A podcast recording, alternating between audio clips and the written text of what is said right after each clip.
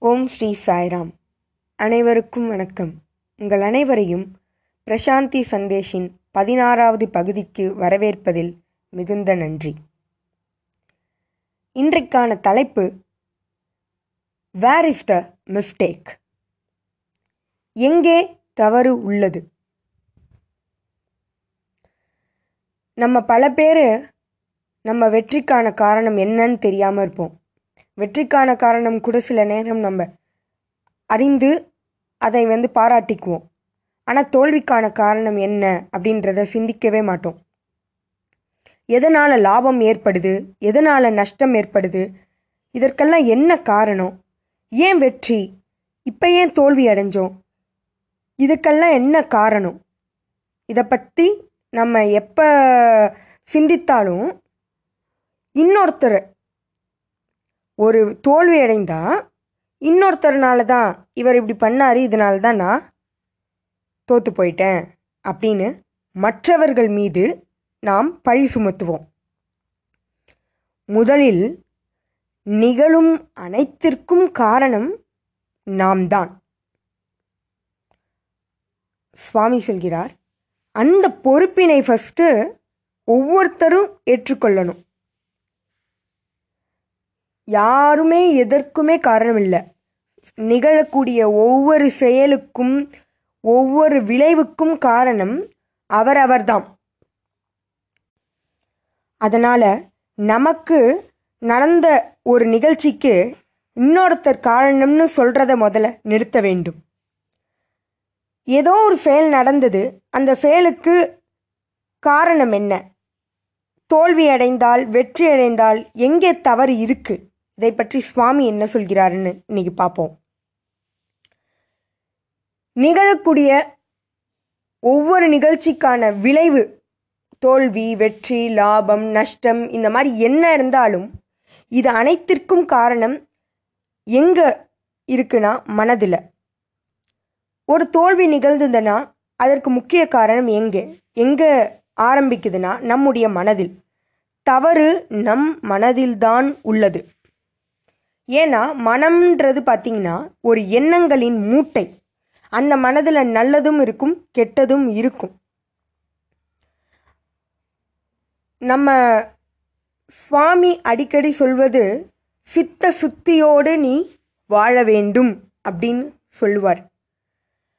பெங்களூரில் ஒரு பக்தர் ஒரு கல்யாண மண்டபத்தில் இன்டர்வியூவில் ஒரு முதியவர் வந்து ஒரு கேள்வி கேட்குறார்.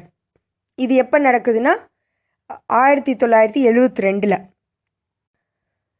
சுவாமி கிட்ட என்ன கேட்குறாரு? சுவாமி நீங்கள் சித்த சித்தியோட மனதோ மனதை வந்து வச்சுக்கணும். நிர்மலமான மனதை வச்சுக்கணும்னு சொல்கிறீங்க ஆனால் எங்ககிட்ட அந்த சித்த சுத்தி இல்லை இது ஏன்னு கேட்டாராம். இப்போ சுவாமி சொன்னாராம் அழகாக புன்னகைத்து சுவாமி அழகாக சொல்கிறாரு your mind is always pure you make it dirty அப்படின்னாரா உன்னுடைய மனம் சித்த சுத்தியை கொண்டதுதான் நிர்மலமானதுதான். யார் அதனை அழுக்குற செய்வதுனா நாம் தான் நம்முடைய செயல்தான் அதை அழுக்குற செய்குது அதில் இருக்கிற தீய எண்ணங்கள் எல்லாமே நாம் ஏற்படுத்துவதே தவிர மனது மிகவும் நிர்மலமான ஒன்றுன்னு சுவாமி சொல்கிறார் இதை நல்லா நோட் பண்ணணும்.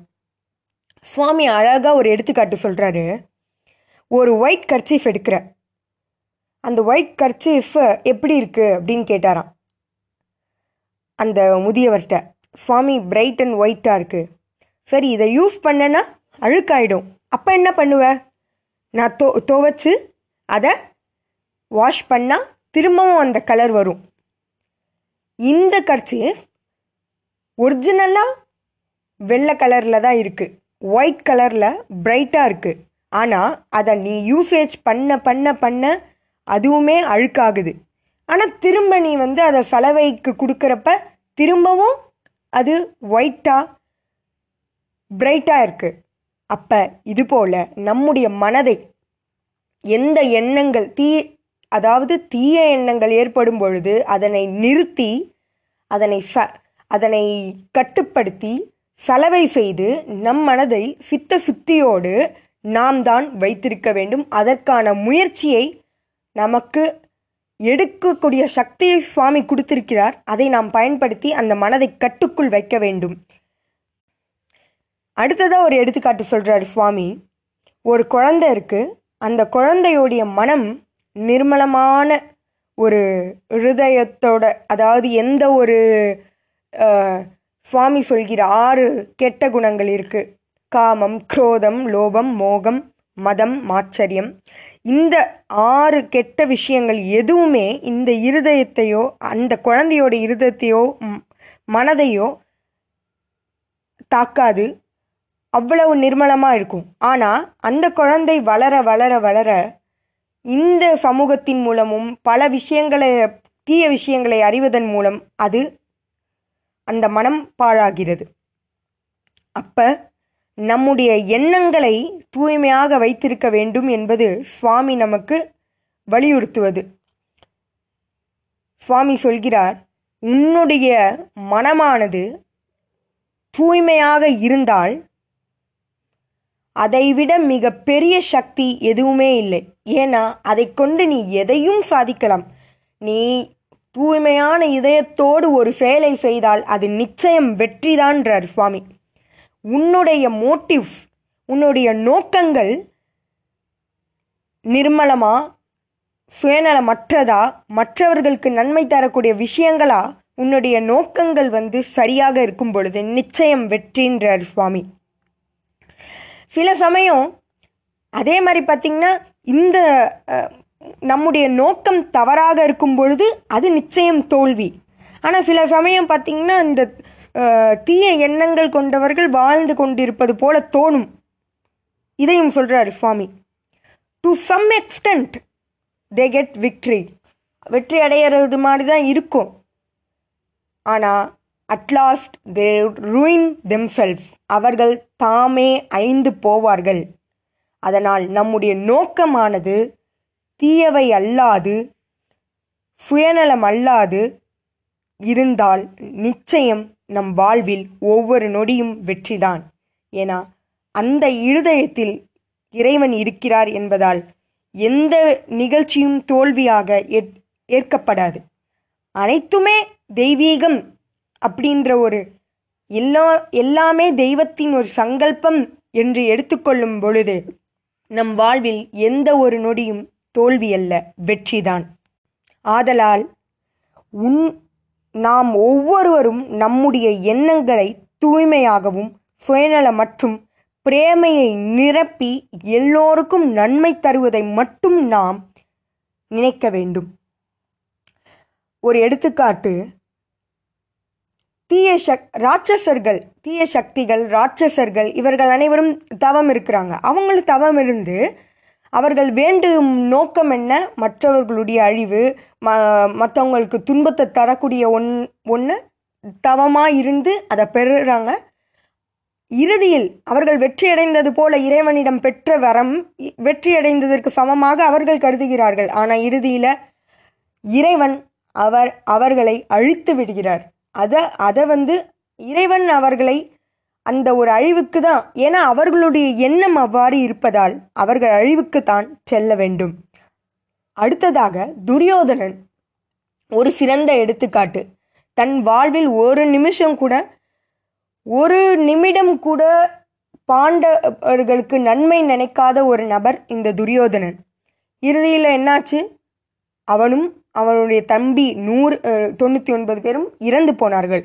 ஆதலால் நம்முடைய எண்ணங்கள் எப்படி இருக்குன்றத ரொம்ப நம்ம கவனமாக வச்சுக்கணும். அடுத்தவங்களுக்கு தீயது நினைத்தால் அந்த தீயது நமக்கு தான் வரும் என்பதை உணர்ந்து ஒருவருக்கு நன்மை நன்மை நினைத்தால் அதற் அதிலிருந்து கிடைக்கும் மகிழ்ச்சியும் அதில் இருக்கும் ஒரு திருப்தியும் வேறு எதிலுமே இருக்காது. அதனாலே பகவான் சொல்கிறார் நீ நிர்மலமான இதயத்தை கொண்டு ஒரு செயலை செய்தால் நிச்சயம் வெற்றி அப்படின்னு சொல்கிறார் சுவாமி. ஏன்னா proper vision of proper vision of divinity அதாவது நீ எந்த ஒரு செயலை செய்யும் பொழுதும் இறைவனின் சங்கல்பம்னு இறங்கி அதில் நன்மையை நினைத்து செய்யும் பொழுது அது வெற்றியில் முடியும்.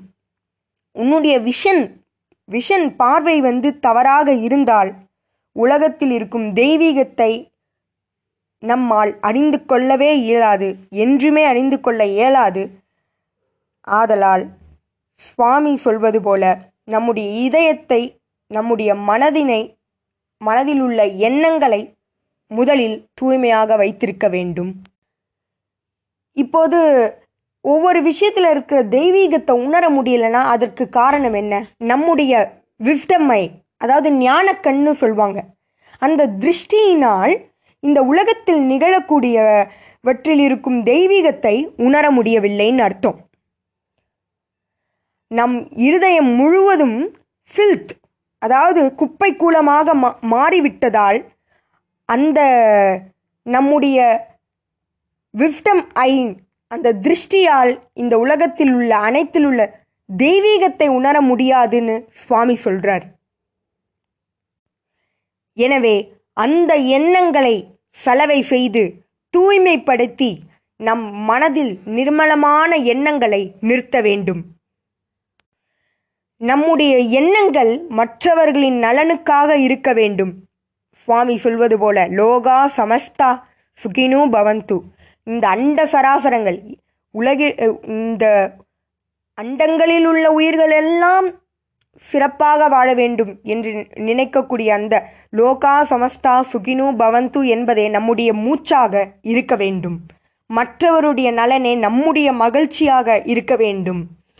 அந்த அந்த வகையான அணுகுமுறை நம்மை ஒவ்வொரு செயலில் உள்ள தெய்வக தெய்வத்தின் சங்கல்பத்தை உணர வைக்கும். ஒவ்வொரு செயலில் உள்ள தெய்வத்தின் அந்த ஒரு சக்தியினை நம்மால் நம்முடைய திருஷ்டியின் மூலம் காண வைக்கும் என்பதை நாம் நினைவில் கொள்ள வேண்டும். சுவாமி மூன்று வகையான படிகளை சொல்கிறார். முதல் படி அனிமாலிட்டி அடுத்தது ஹியூமனிட்டி அடுத்தது டிவைனிட்டி மனிதன் என்று சொன்னால் சுவாமி சொல்கிறார் நீ மனிதன் என்ற ஒரு பிறவியை எடுத்து விட்டால் அந்த உன்- உன்னுடைய முதல் கடமையே. முதல் அந்த மூச்சை என்னவாக இருக்க வேண்டும் என்றால் உன்னுடைய தீய வழக்க வழக்கங்களை உன்னுடைய மிருகத்தனமான குணங்களை காமம் குரோதம் அதாவது கோபம் மோகம் ஆசை பெருமிதம் பொறாமை இது போன்ற தீய விஷயங்கள் ஆறு கெட்ட குணங்கள் நம்மிடம் உள்ளது. அந்த குணங்களை நீ விட்டொழிக்க வேண்டும். அவ்வாறு அந்த மிருகத்தனமான குணங்களை விட்டொழிக்கும் பொழுதே உன்னால் மனிதனாக வாழ முடியும் முதலில். அடுத்தது அடுத்த நிலை என்ன சொல்கிறார் சுவாமி? நீ மனிதனாக ஆகிவிட்டால் பிறகு மனித மேம்பாட்டு குணங்களாகிய சத்தியம் தர்மம் சாந்தி பிரேமை அகிம்சை இந்த ஐந்தையும் கடைபிடிக்க வேண்டும். அவ்வாறு இந்த ஐந்தையும் உன் வாழ்க்கையில் நீ நடைமுறைக்கு கொண்டு வரும்பொழுது நீ தெய்வ நீ தெய்வீகமாக மாறிக்கொண்டு இருப்பாய். மாறிக்கொண்டு அதன் அது அதன் அந்த தெய்வீகத்திற்கு அருகில் சென்று விடுவாய் என்று சுவாமி சொல்கிறார். சுவாமி அடிக்கடி சொல்வது ஒரு ஒரு குவளையில் தண்ணி இருக்குது அந்த அந்த அந்த கிளாஸ் ஆஃப் வாட்டர் வந்து அந்த கிளாஸ் ரெட் கலரில் இருந்ததுன்னா நம்முடைய திருஷ்டி அந்த தண்ணீரையும் சிவப்பாக தான் காட்டும். க்ரீனாக இருந்துச்சுன்னா பச்சை கலரில் காட்டும். இதுதான் நிகழும். அப்போ நம்முடைய அதற்கு சுவாமி சொல்கிறார் as is our mind as is our thoughts so is our results எல்லாமே நம்முடைய மன்னம் நம்முடைய மனம் எண்ணங்கள் எப்படி இருக்கோ அதன் அதன்படியே நம் வாழ்க்கையில் விளைவு ஏற்படும். அது தோல்வியோ வெற்றியோ நஷ்டமோ லாபமோ. ஆதலால் முதல் வேலை நம்முடைய எண்ணங்களை நாம் சரிவர அதனை கட்டுக்குள் வைத்து நன்மையாக இருந்தால் அதில் செயல்படுத்தி நம்முடைய எண்ணங்கள் தீயவனாக இருந்தால் அதனை நிறுத்தி நாம் கட்டுக்குள் கொண்டு வர வேண்டும். ஏனென்றால் விளைவுகள் அதை பொறுத்தே அமைகிறது என்பதை என்றும் மறந்துவிடக்கூடாது பகவான் ஒவ்வொரு தடவையும் நம் பல சொற்பொழிவுகளில் கூறுவது என்னவென்றால் watch watch your words actions thoughts character heart உன்னுடைய சிந்தனை சொல் செயல் நடத்தை மற்றும் இருதயத்தை நிர்மலமாக வைத்துக்கொள். அதனை எப்பொழுதுமே அதை கவனிச்சுட்டே இரு. ஏன்னா அது நிலை தடமா தடுமாறக்கூடியது. அதை நிலை தடுமாறும் பொழுது அதனை நிறுத்து வைராக்கியம் கொண்டு நிறுத்தி சாட்சிபூதமாக அதற்காக சாட்சிபூதமாக நீ செயல்பட அந்த எண்ணங்களுக்கு நின்று அதனை மாற்றி transform them in right direction நல்ல வழியில் கொண்டு போ. மற்றவர்களை என்றும் குறை சொல்லாதே. உன்னை நீ சிந்தித்து சுய விசாரணை செய்து அனைத்திற்கும் பொறுப்பு நாம் தாம் என்பதை ஒத்துக்கொள். ஒருமுறை சுவாமி சூப்பர் ஸ்பெஷாலிட்டி ஹாஸ்பிட்டல் பெங்களூரில் ஜோகாராவ் அவர்கள் சுவாமியிடம் ஒரு கேள்வி வைக்கிறார். சுவாமி அவர் வந்து இந்த சென்ட்ரல் ட்ரஸ்ட் மெம்பரோட சென்ட்ரல் ட்ரஸ்ட் மெம்பர் சுவாமியிடம் சுவாமி நீங்கள் எல்லோருக்குமே ஒரு ஃப்ரீ ட்ரீட்மெண்ட் இலவச சிகிச்சை கொடுக்குறேன்னு சொல்லிட்டீங்க. இது எந்த அளவுக்கு நடைமுறையில் சாத்தியம். நாம் ஏன் சுவாமி நம்ம ஒ- பணம் கொடுக்க முடிந்தவர்களிடம் பணத்தை பெற்று ஏழை எளியவர்களுக்கு நம்ம இலவசமாக சிகிச்சை அளித்திடலாம் அப்படின்னு சொல்லி கேட்டிருக்கார். அப்போ சுவாமி சொன்னாராம் ஜோகாராவ் நீ என்றைக்குமே இந்த நிதியை பற்றியோ பணத்தை பற்றியோ கவலைப்படாதே. என்னுடைய எண்ணங்கள் தூய்மையான சு- சுயநலமற்ற ஒன்று.